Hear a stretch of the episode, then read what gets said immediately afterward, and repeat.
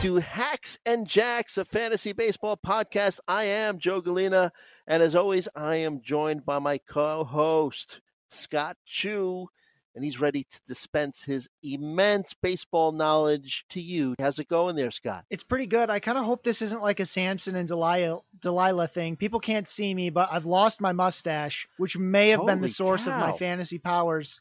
It's gone. How didn't I notice Um, that? I've got a yeah, I, I've got a wife, and she finally, you know, she's put her foot down many times, and this being like the 26th time, it was finally time to get rid of it. So I'm very sad, heartbroken even, but I've sort of brought, you know, I've I've kind of pulled it all in. I've I've fixed myself up. I'm back together. I'm finding a way to get through this podcast. How long were you wearing the mustache? You know, honestly, it's to the point now where I don't even remember.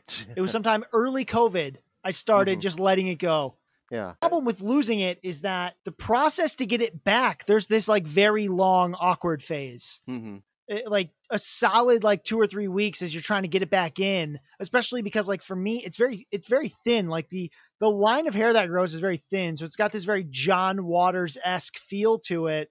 So it's like a solid like two or three weeks before it looks at all like it should be in public. So and, and like masks are still around thankfully but you know it, it's going to be rough to get it back so yeah I- i've got to i've got to curry a lot of favor before i can go back down that road you, I know you have a young son. He recognizes you, right? Without the mustache? he does Okay. he, he was kind of bummed he liked it and so i you know it, it's ridiculous that my wife was outvoted two to one and here i am mustacheless but here we are Yeah, I mentioned it because Rougned Odor, a new Yankee, you know, the Yankees have that rule where everyone has to shave off their, their facial hair. So Odor had to shave off his tremendous beard. And uh, according to Michael Kay, who does the play by play for Yes Network, his daughter won't look at him anymore.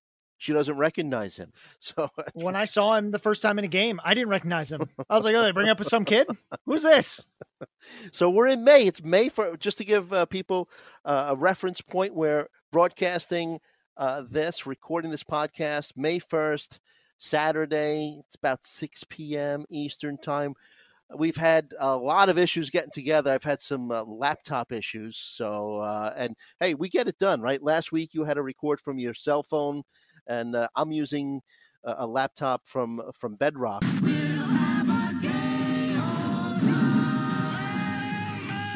it's a Stone Age laptop. I had to revert back to my old one, but here we are. So, first month of the season is behind us, Scott.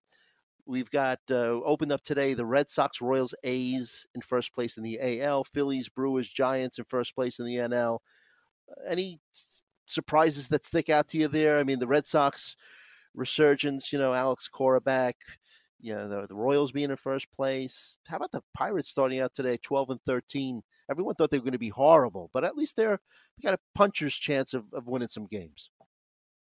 You know you're in a good place when you're 12 and 13 and everyone's like how about them? You know? Really really surprising us sub 500 they're doing great. That, that's a tough place but i mean obviously i think the royals are the surprise. The question is going to be can they continue to hit like this? I think their pitching is scrappy enough that you know i don't think danny duffy's going to be this good for all that long but you know can carlos santana still be a, a very good first baseman Mhm. on the hitting side can they continue to sort of cobble all this together and what's promising for them is they haven't had Alberto Mondesi Yeah, this whole yeah. time. So it, that'll be interesting to see. You know, they, they don't need all of these guys to continue hitting this well, but they need a couple of them for sure because at some point the bats in Chicago and Minnesota are going to wake up. Sure. And that's going to make it really hard for the Royals unless they can at least cobble together a slightly above average offense, which on paper looks looked very difficult before the season started. Yeah, yeah. And you talk about, you know, some of their bats getting hot. Andrew Benintendi, 407, three home runs in his last eight games. So I always felt that that move from the Red Sox to the Royals would be a good one for him. You know, we had talked about like how many reporters he'd have to face in Boston every day compared to what we think of as a little bit of a laid back atmosphere in Kansas City. But let's get on with some news and then uh, get on with the podcast here. Corbin Burnes uh, on the IL. Brewers aren't saying why, which suggests that it's COVID related. And don't be too shocked if by the time you hear this on Monday, because the podcast will come out Monday, maybe he might be back because you got a lot of people put on the COVID related IL and then reinstated right away. Sometimes it's vaccine related or whatnot. Yeah, I mean it's uh it's the kind of thing where there's no minimum stay.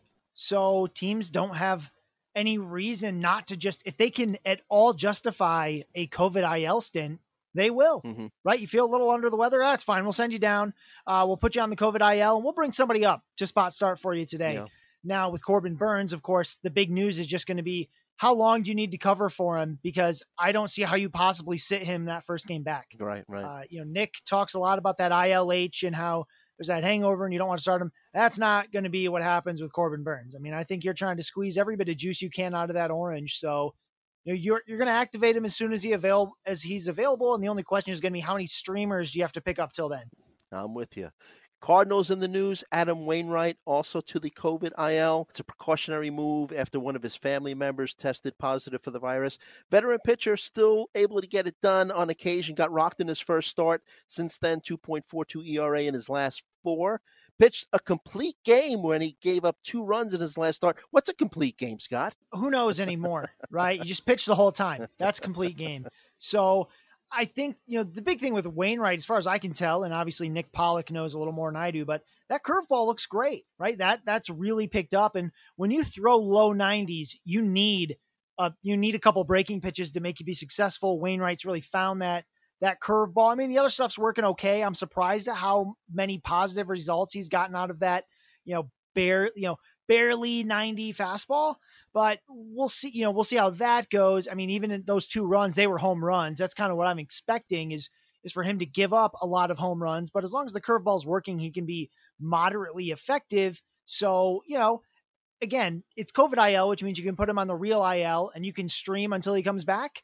And depending, you know, because it doesn't sound like he's gotten the virus, you don't have to worry about that ILH. You can just throw him right in when he's back because he's he is presumably healthy. Mm-hmm, mm-hmm.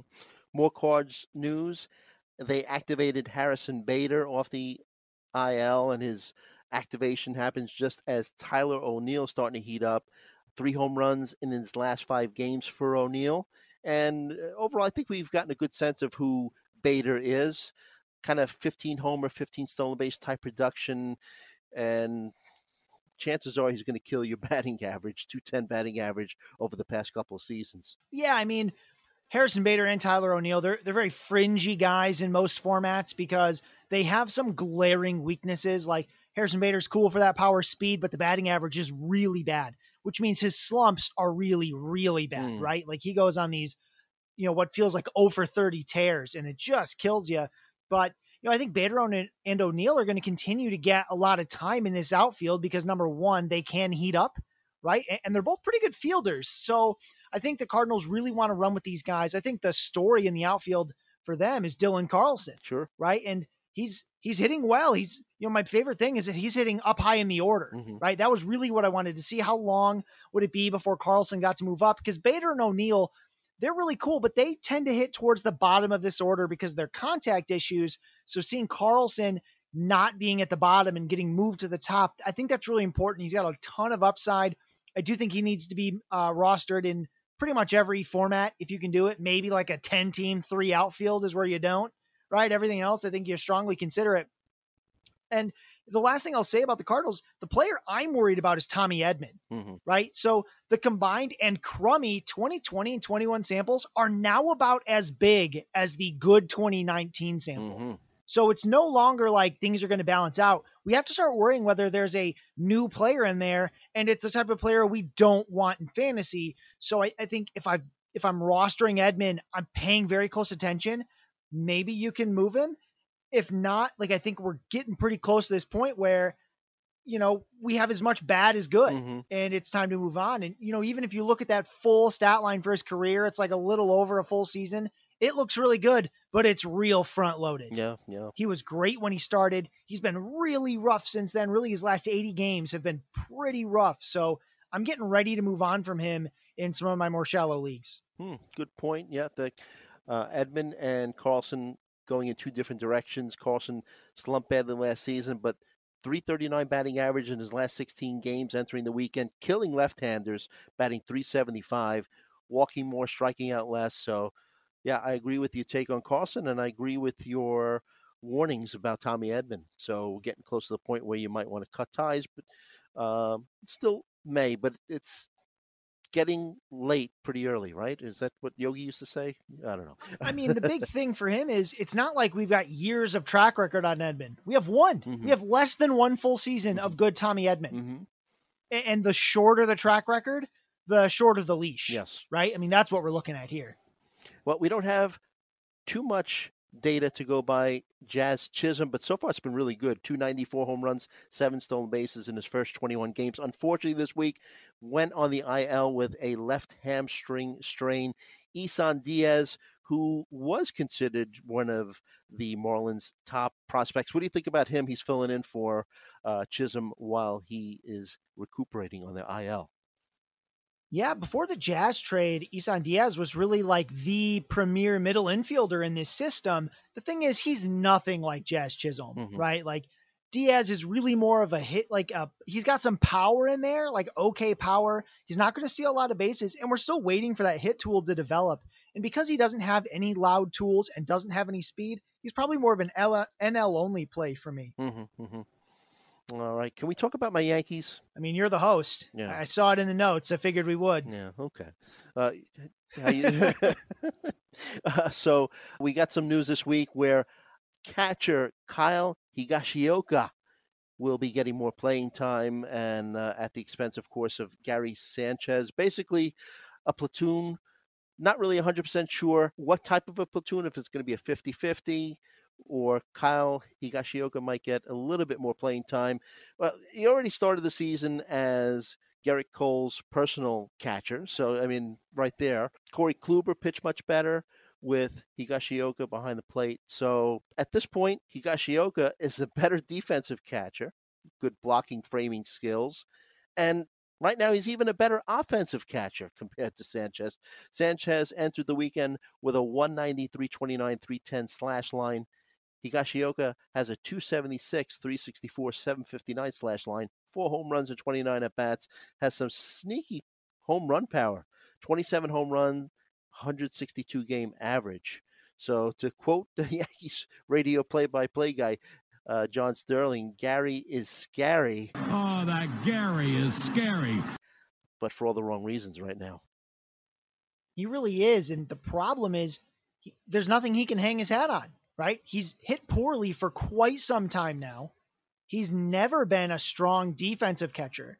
So every time the Yankees are putting him in, they're kind of hoping he's going to have an offensive breakout, and it's never happening, right? So what advantage do the Yankees have for putting Gary Sanchez in? Like they're hoping he can hit a home run, but you know, Higashioka's looked even better at hitting home runs lately because at least he can hit the ball. Mm-hmm. You know, home run comes after bat on ball, mm-hmm. and Gary Sanchez can't do that. I think if you're in a single catcher league, especially a 10 or a 12, I think it's time to move on. I think, you know, we'll talk about a catcher later in the show that you can pick him up oh, yeah. and, and replace him, but it's time to move on, right? Like I know that Sanchez can turn it on at any time and have three home runs in a weekend. He did that, in fact, early in the season. I think it was like opening weekend. Mm-hmm. Hit a bomb or two, yes. looked refreshed, and it was gone, mm-hmm. right? Because you're waiting for these little blips, and then you've got these long droughts. Mm-hmm. And every day you wait, like because of the way he is, you're going to be continue to be uh, like compelled to leave him in. He's just draining your batting average. Mm-hmm. It's all he's doing right now. It's all he's been doing for quite some time. It's time to move on. I agree, and uh, it's amazing that it's come to this because uh, I mean, Yankee fans have been hearing about him. Uh, him, I mean Gary Sanchez, since he was 17 years old. So you, you kind of feel bad for the guy, but he's just not improving. So, uh, Yanks also had uh, made a trade this week where they traded for a reliever, Wandy Peralta. They already have a very good bullpen, solidifies uh, their bullpen somewhat. Uh, Darren O'Day, by the way, went on the IL today, so uh, an extra arm in the bullpen will help. But I wanted to focus on who the Yankees gave up outfielder Mike Tauchman. And uh, I want to ask you about Tauchman fantasy value with the trade because traded to the Giants. Looks like he's going to be a starter in San Francisco, at least for the short term. Uh, so far in his first two games, four for eight. Mike Yastrzemski is on the IL with a left oblique strain. That's always a, tough to predict how long it's going to take for a player to recover from that type of injury. Uh, just ask the Blue Jays, who just got back George Springer this week. Uh, but uh, Tauchman lefty hitter who could play all three outfield spots. Best season 2019, 13 homers, six stolen bases, batted 277 in 87 games. And small sample size, but in 19 at bats, 353 batting average at Oracle Park. I mean, I'm going to take a flyer on him in my TGFBI league, deep league like that. What, what do you think about his uh, fantasy value going forward? I mean, that's really the leagues where there's value here because as cool as it was that he hit 13 home runs in 2019, he's not actually hit any home runs in any other season ever, right? At least not at the big league level. He doesn't have any, right? Even in the what uh, over 50 games, 56 games since then, zero home runs, right? So this is a guy who you hope in a full season could put together like maybe like peak is like 15 home runs, 15 stolen bases, but that means he'd have to play all season. I don't think he will. So you're really kind of hoping for like double digits mm-hmm. of each, barely, with a, a not great batting average on a team that like has plenty of lefties already. Like they're not really hurting for lefties behind the dish where they have to get them in when they face a righty. So again, 15 teamer, you want to make a, you know, you, you got a hole at your fifth outfielder, which I mean, unless you drafted really heavy outfield, you probably always have a hole. Mm-hmm. You can give it a try, but otherwise, I mean, there's just been so little power other than 2019. It's really hard to get too excited. And he's not even a full time starter. You, you go from the Yankees where he couldn't even play to the Giants where he'll play half the time. I think he had some power in the minor leagues, but you know the, those Colorado uh, prospects they play in the PCL, so maybe that might be a little magnified a little bit. But yeah, I, I see what you're saying. I guess I'm just throwing a dart. You know, I need some help in, in a deep league. But why don't we play the mystery music? Because uh, what the heck is going on with Aaron Judge? The mystery continues. It looks like we'll be able to prove the existence of Bigfoot, but before we really figure out what's going on with Judge, misses more time this week due to quote unquote lower body soreness. Few things bothering him in the lower body. They said there were too many things to get specific, but then how could you argue? Because he misses two full games, comes back on Friday night, hits two home runs. Then uh, on Saturday goes three for five with three RBI. I'm just worried because of the vagueness in terms of, of, of what's going on with him. But at the same point, maybe the Yanks are just trying to manage him a little bit better with all you know the time he's missed over the past few years. That they feel that maybe every once in a while he just needs to take you know a step back. I mean, obviously, you're never going to sit this guy if it's a situation like what we happened, what happened this week. But it is a mystery. Yeah, I mean he's 6'7", 280 something pounds. I mean lower body, too many things going on. That actually almost makes sense, right? the guy's the guy's the size of an offensive tackle, mm-hmm. right? Like lower body stuff. I get it, right? Like he's he's really big. it's really hard to stress that. Like he looks big on the field, but like again, I just have to say it out loud. 6'7", 282. That's legit NFL lineman size. There's there's not many players this big in Major League Baseball like not even close, right? I mean, this is like top 1% size. So he's really big. And it, it does seem like it's, you know, he gets beat up quite a bit. I will say, you know, he's already, he's got two games into this Detroit New York series this weekend, and he's already got five hits and eight RBI. Mm. So whatever might have been broken, facing the Tigers pitching seems to have fixed it right? He is just raking. So by the time you listen to this, his over his like season long stat line is going to look way better. It's already up a ton just in the last three games, right? Because he's coming into Saturday. He had three home runs and six RBI in two starts, mm-hmm. and then he just continues to rake. So maybe that's what you need. You just need a little time off and and feeling a little more healthy. Um, so you know, it, it's hard to get too worried because they they pull him for a couple days and that's frustrating. Mm-hmm. But then he comes back and just rakes. Yeah, so, yeah, sure, why not? And that was why I kind of asked you if it was okay to play uh, talk about the Yankees because yeah, we played your Tigers and you know things haven't been working out too well. If if we had to not talk about every team that beat up on the Tigers by the end of this, we just, we just wouldn't be able to talk. They're great the podcast would be over. um, baseball's minor league season begins on May the 4th. May the 4th be with you. Are you a Star Wars fan or no? Yeah, yeah. I mean, I, I don't have uh, some classic vintage Star Wars behind me uh, quite like you do uh, in the in the what I can see on the camera, yes, but you yes. know, I enjoy it.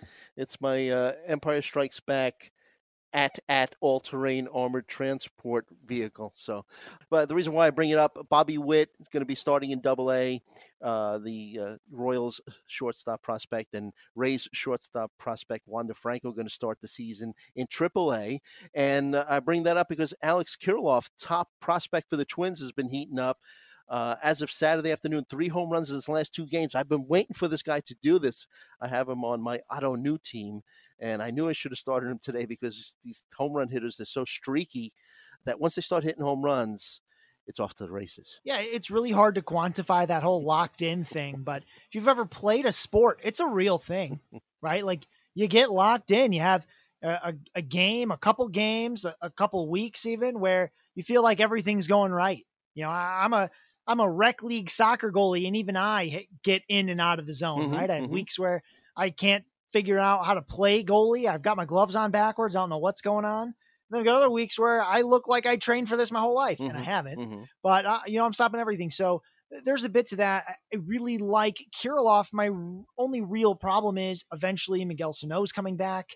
And with Kirilloff, and you know, I was going to talk about it later. I'm just going to do it right now. My big issue with Kirilloff is can he keep playing, right? The hit tool is awesome. The power is great. He cannot field, mm-hmm. right? He has a speed grade of 30. You know how hard it is for a young guy to have a speed grade of 30? like my speed grade's 35 and I'm slow, mm-hmm. right? Like it is really hard to have a speed grade of 30. So eh, what I'm watching for, I mean, until Sano comes back, I think you play him every day, but this was already a crowded bench, mm-hmm. especially at like you know, he, there's no corner outfield spots available, right? He's really kind of going to be stuck at first. And when Sano is back, it's him or Sano. And are they ready to just like give up on Sano? I mean, worst case scenario, they platoon them. That would be a disaster. And I'm not even sure it offers them a lot of advantages. So I'm really excited about him. I'm really worried he's going to either go back down or only play two, three times a week. Mm-hmm. All right. Well, in the meantime, I think it's time for me to put him in the lineup every day, at least for the time being. But Let's move on. I wanted to talk about some players who have gotten off to some unexpected hot starts. Are they legitimate? Is it legit or is it time to quit on them? So, uh, just in general, so far in the first month of the season, pitchers have been getting the best of hitters. League batting average so far is 232, but poor batting average early in the season isn't unheard of. First month of the 2020 season, league batting average was 230. First month of the 2019 season, league batting average was 246. Do you read into any of that stuff where once the hot weather moves in, uh, ball typically travels farther. Do you think that's a real thing? That you know that that first month of the season, especially with all the snowouts, the cold weather and stuff. Do you think that that plays a part in it, or you think that this post? I don't even know if I should say post COVID, but this new COVID world is just turning the baseball season a little upside down. I mean, it's part of it, right? I mean, there, there's a big that I think that is a big deal. I think another thing that's uh, contributing to it is we've got young players that normally would have been in the minor leagues already mm-hmm. that haven't been because the minor leagues are just now starting. So they're getting their they're getting to cut their teeth at the big league level, and doing so means they're going to strike out a lot. The the warm weather will help offense, but it's really hard to quantify it, especially on a single player basis right? That's really the thing is you can't say the warm weather is going to help this guy. Mm-hmm. We know it's going to help the league as a whole, right? Which is useful. But what we don't know is exactly who's going to make those improvements because of it. I mean, we, we could really drill down and maybe find a couple guys who routinely get better mm-hmm. after the first month, but it's really hard to do. The sample sizes are not very good. So that's really the thing I'm kind of thinking about is yeah, it's going to get better. I just don't really know who's going to get better and when. Because it's not just this ticking time bomb waiting to explode. It's this thing that happens gradually to some players and not all. Mm-hmm. all right. So uh, some of the players we're going to be talking about in this next segment probably weren't drafted in 12 team leagues, but they've gotten off to good start starts. And at the very least, they could be considered as good options as replacement players, guys you're your lineup if your starter is out. Uh, players might even be available on the waiver wire in shallower leagues. Uh, 15 teamers, they probably would have been recently added uh, off the waiver wire. And this guy wasn't even in our rundown. I just mentioned him. Matt Harvey, probably going to get another win today. Uh, Saturdays, by the way, Saturday we're, we're recording this. Unless something goes terribly wrong. Right before this, he was winning uh, six to nothing in the third inning, which would make him three and one. The Dark Knight may be back. But uh, uh, why don't we get started with uh, someone who was on our rundown, Nate Lowe. Been a bit of a bumpy ride for him. Uh, first baseman for the Texas Rangers, but uh, he's been on uh, an upswing of late, even really improved his plate discipline. Uh, up until April 15th, Scott, he was striking out 32.7% of the time. Since then, strikeout rate has dropped to 20%. Entered the weekend, 278 batting average, six home run, league leading 22 RBI. He's on pace for a 30 homer, 100 RBI season. Legit or no? You know, I was a lot more against this until very recently when I too saw that for the last two weeks or so, he's been a lot better with the strikeouts. Mm-hmm. That's been my big concern. There was a point where his strikeout rate was pushing 40%, uh, about around like the middle of April, and it was ugly. It was scary. He's gotten a lot better with that. So if he continues to walk at this like 12 to 13% rate and strikes out less than 25%, I think this is a more legit than I originally was going to give him credit for. Mm-hmm. 30 home runs, 100 RBI, that's going to be really tough. 100 RBI, especially because I just don't see Texas continuing this offense.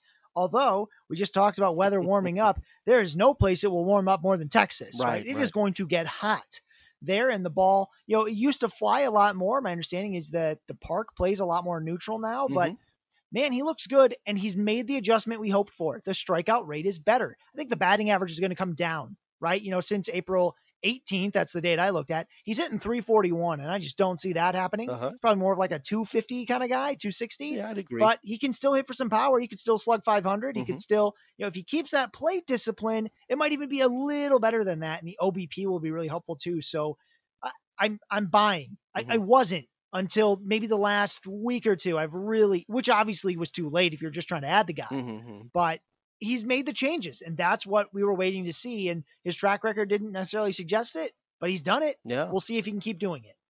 All right. Next player, Josh Harrison, playing second base every day for the Washington Nationals. He's healthy. He's got a new grip on the bat. Went three for five on Saturday, the day that we're recording this podcast. Now batting 356, Scott. Deep league, middle infield replacement. What are you thinking? I mean, that's what I, I roster him as. I've got him in two leagues, and they're both very deep. And that's what he is for me. He's this sort of uh, one guy being three different backups kind of thing. You know, even peak Josh Har- Josh Harrison, which was like 2017, where he had 16 home runs and 12 steals with low counting stats. Mm-hmm. He was a fringy guy in 12 teamers. I think he's even fringier now because the speed's just not there. But if you're in a deep league, you need a fill in. This is where to get it, right? Like get it, get it while the getting's good. He's he's hitting the ball well. He is healthy. This is not going to continue forever. This is not a guy who can slug much higher than 400 for any extended period of time, but he can hit for batting average. They'll bat him higher in the lineup than you'd really expect. He rarely strikes out, right? He's got really nice plate discipline.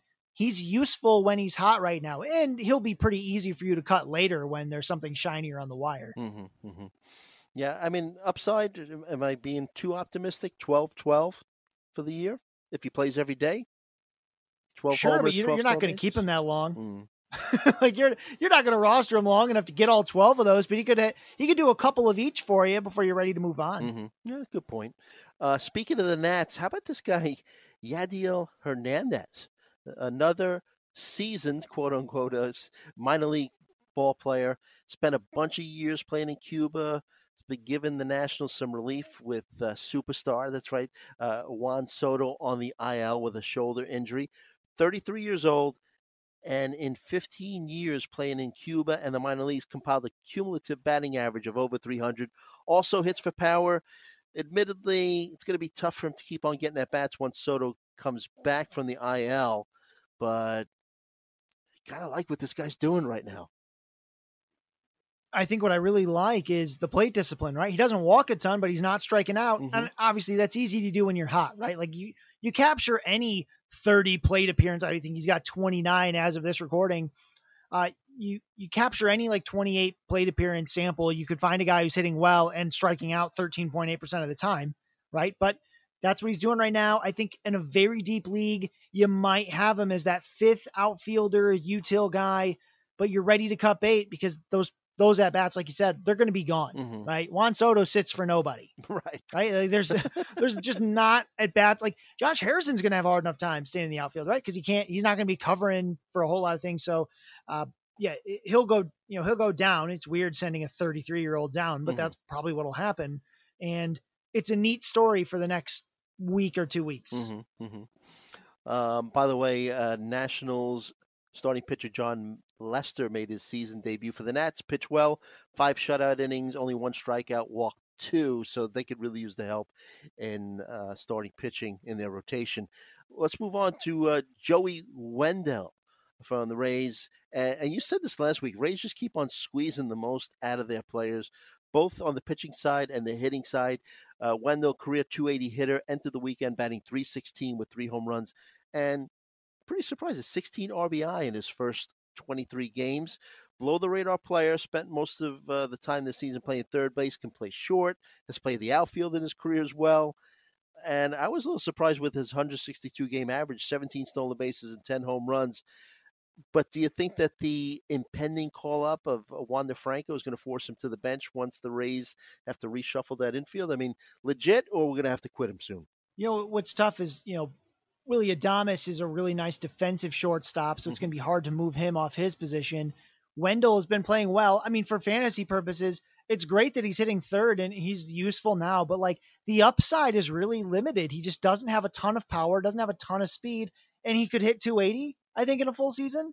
But like at the end of the day, I'm taking the under on 15 home runs. I'm taking the under on 15 steals, and I'm taking the under on 25 combined. Mhm, right. mhm. So the problem there is in a 12 team league, what's what's the exit strategy, right? I mean, what's what's the plan? So you know, use him for now, and when he's not hitting third anymore, let him go, Mhm. right? I will just say, like, it's fitting that the Rays play in Tropicana because they've somehow managed to take like one orange and made 16 gallons of orange juice Wow, what a great out of this. It's Yeah. I like is- that. Yeah. it is unreal what Yeah, they've been able yeah. to do with this. So, um, you know, good for them. Uh, but they're really waiting for Wander Franco to come up. He's going to get some time in in AAA. He's going to come up, and eventually he's going to hit so much that we're going to forget that Joey Wendle is a thing. Mhm. Which, quite frankly, we've done before uh, without Wander Franco. We've forgotten that Joey Wendle is a thing because he's not usually hitting like this. Right. And eventually he'll stop hitting like this, and you can move on. hmm Uh, Nick Solak has been the Rangers' starting second baseman this season. Looks like he's finally fulfilling his potential. Uh, Rangers told him way before the start of the season that he was going to be their starting second baseman. Maybe that puts his mind at ease. Previous season, he was playing third base, spent some time in the outfield, and he's really not known for his glove. He is known for having a plus bat skill, but uh, he's been comfortable playing second base.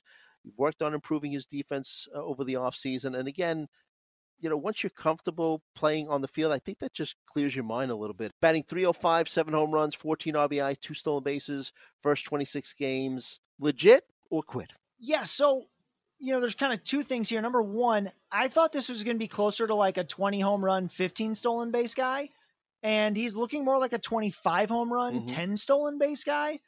But at the end of the day, that's still you know huge profit on what you paid back on draft day. He wasn't overly coveted, especially with the very limited power he showed in the 60 game season last year. So you know, I, I'm I'm in if you know as long as you are making that expectation that by the end of the season he's like a 25 home run, 10 stolen base guy, right? With a 270-ish average, Mhm, maybe, mhm. right? That's a good player, right? That's not like this blow your mind league changing player, Right. but it's one that you got probably near the end of your 12 team draft if you drafted, if he Mhm. was drafted at all, Right. right? 25 home runs, 10 steals second base, that ain't too bad, right? There's a lot of players that we drafted a lot higher than that who Mhm. we are hoping can do that. Right. So I, I'm I'm in, and that's the expectation I'm setting. Yeah. Crazy, but he's on a 40 home run pace. But I agree with you. 25 is probably where he's going to end up with, uh, and also give you some steals as well. Nico Hoerner has been playing some shortstop when Javier Baez was out for the Cubbies.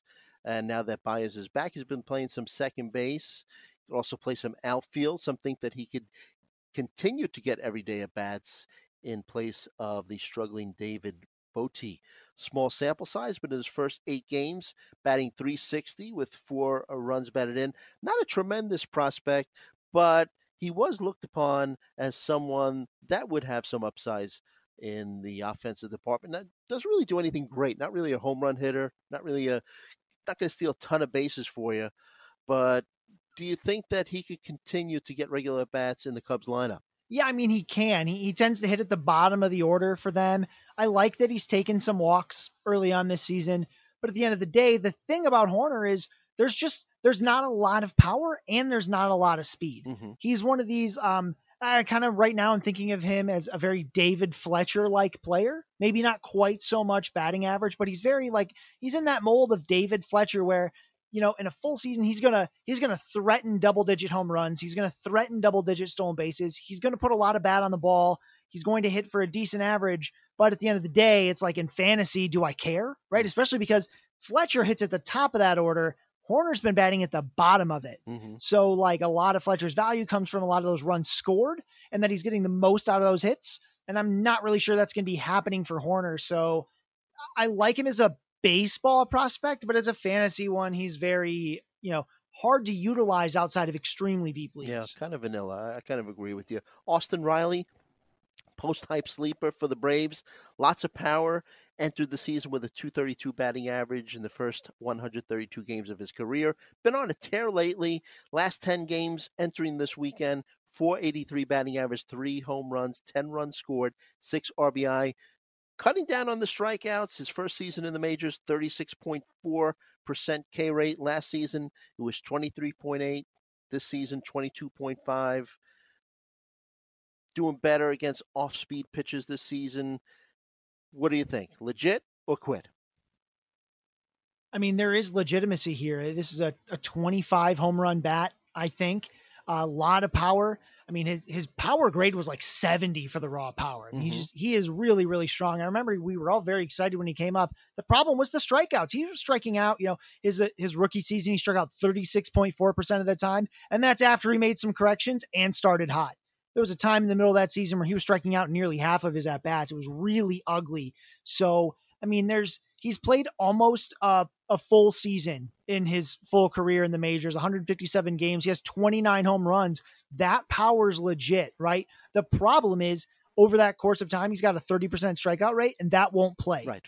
Right. Right. He he doesn't hit enough to justify having him out there all the time. Like the the Braves will just move on, find someone else. So I think they're going to stick with him though, as long as he keeps you know walking at a at a new you know I don't want to say it's a new high necessarily, but he does have 11.8 walk rate so far this season. Mhm. He's continued the strikeout gains he had last season. So between this season and last season, he's only striking out about 23.7, 23.8% of the time. Mhm. That's very playable. Yep. That's very useful. I think he can get hit closer to 250, 260 with that. So that plus 25 home runs, pretty decent player there. So so I'm buying, but I'm watching the strikeouts ever so carefully. Mhm.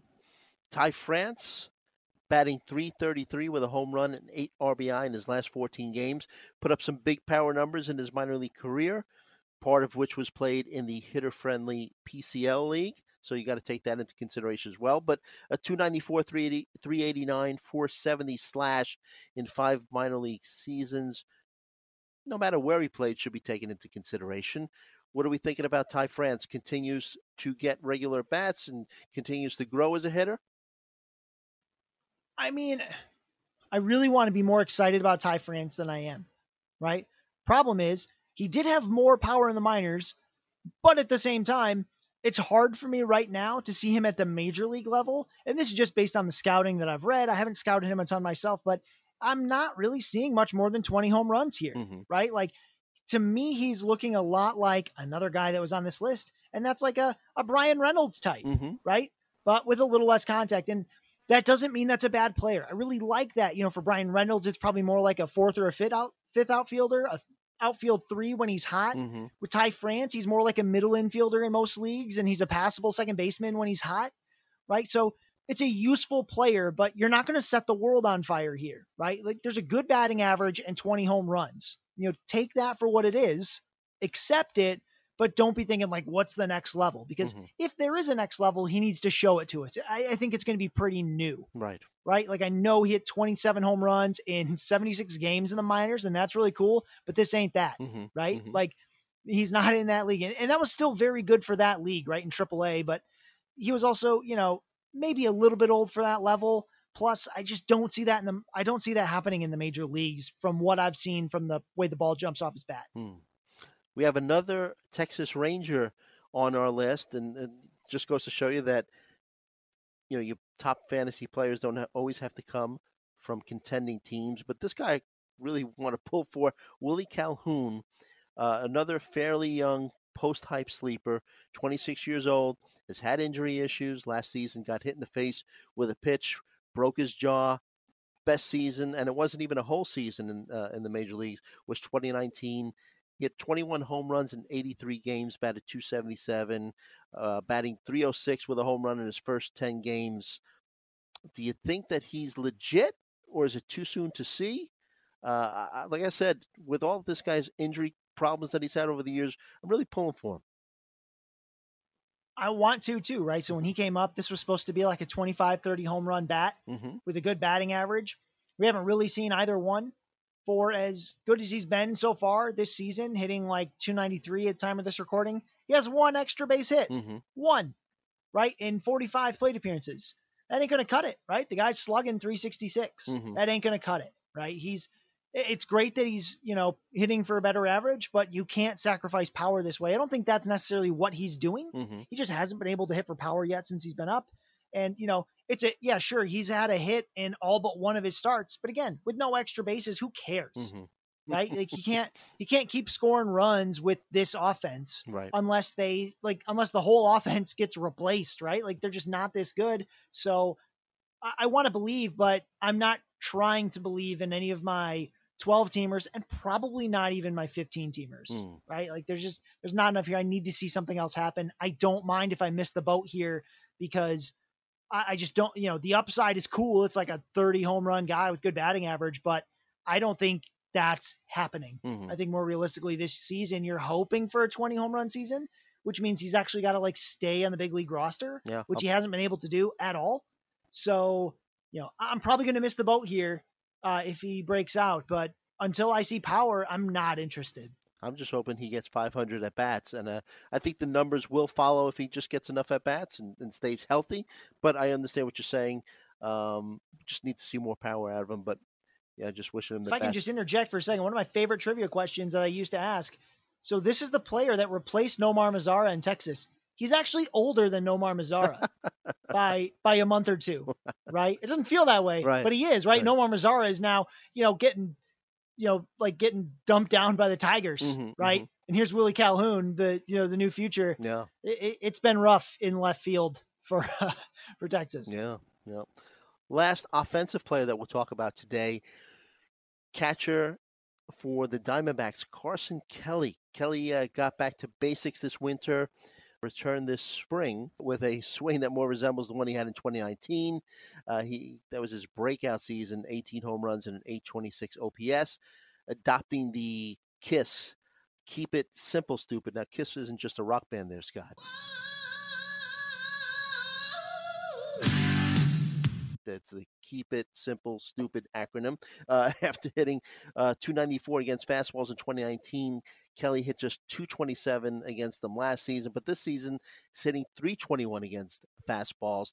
Added almost three miles per hour to his average exit velocity. Barrel rates up. I don't know. I believe in this guy. So a 340 uh, batting average, six home runs, 14 RBI in his first 19 games.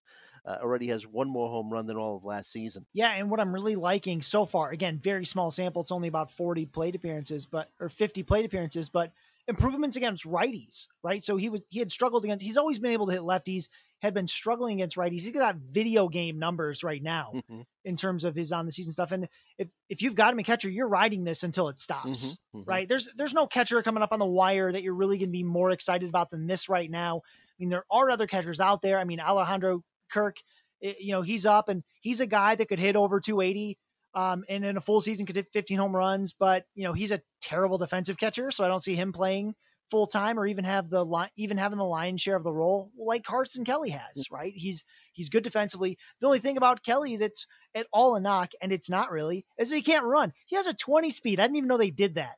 Right? I didn't know they gave 20 grades. And they did on Carson Kelly's speed. He he does not run at all. He never he'll never steal you a base, but uh, he'll continue to smack the ball pretty darn hard.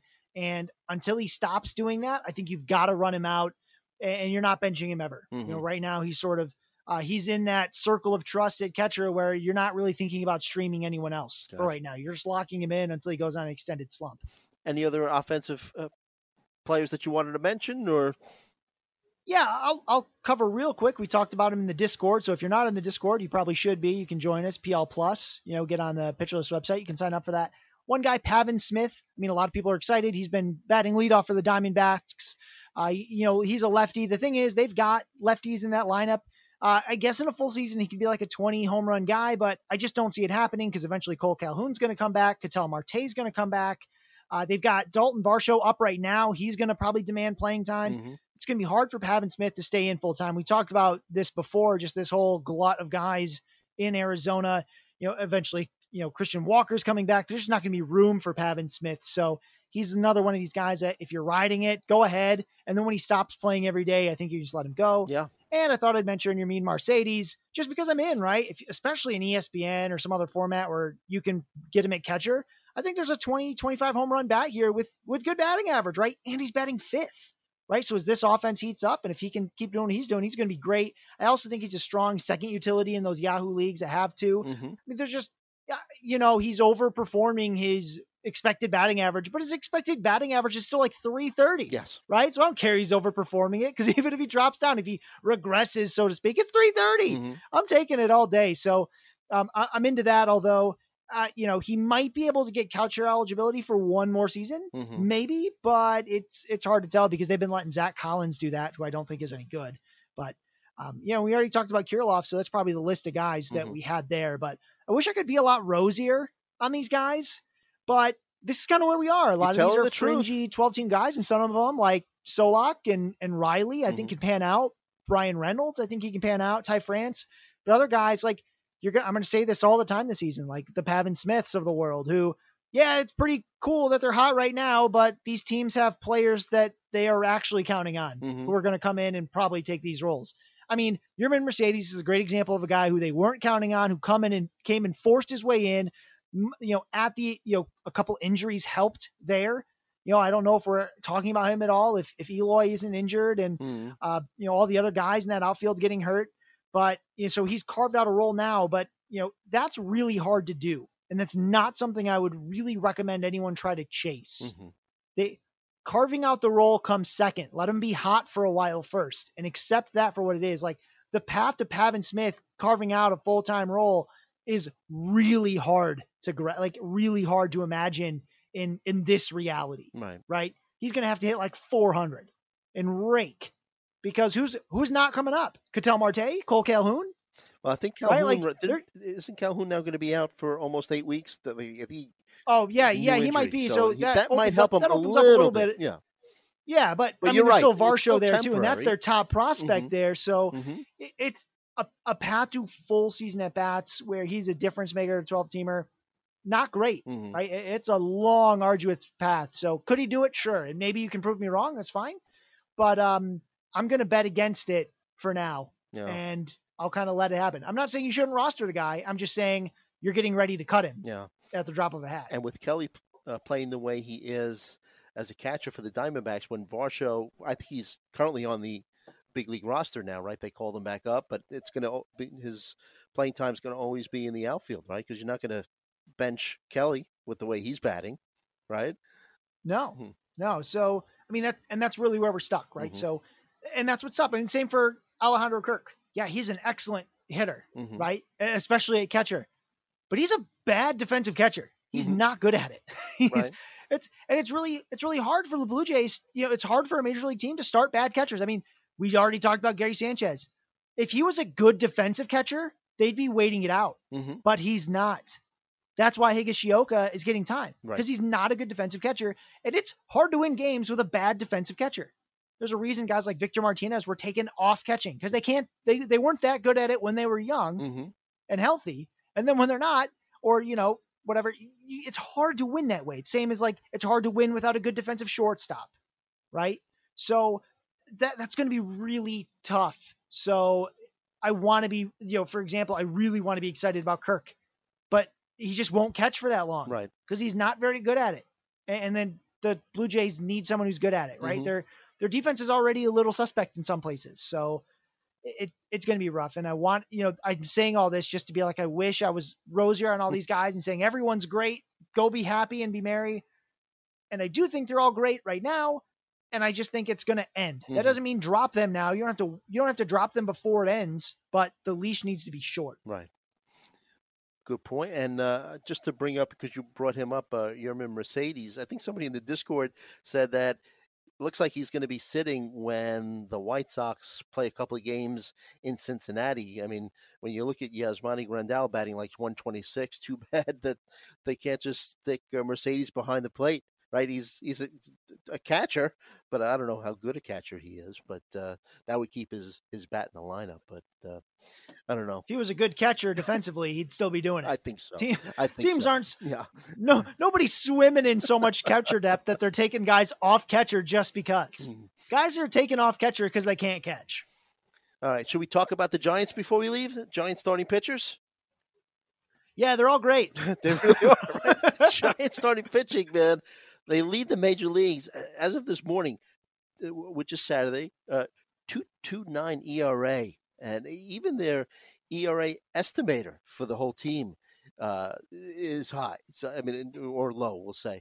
Uh, and when you look at the Giants front office, man, how smart are they? Right? I mean, they paid Gausman, okay, eighteen point nine mil, but Aaron Sanchez, one year, four million. Right, one year, six million for DeSclafani one year, three million for Alex Wood, and uh, Cueto uh, making twenty-one million, but he's in the last year of his contract.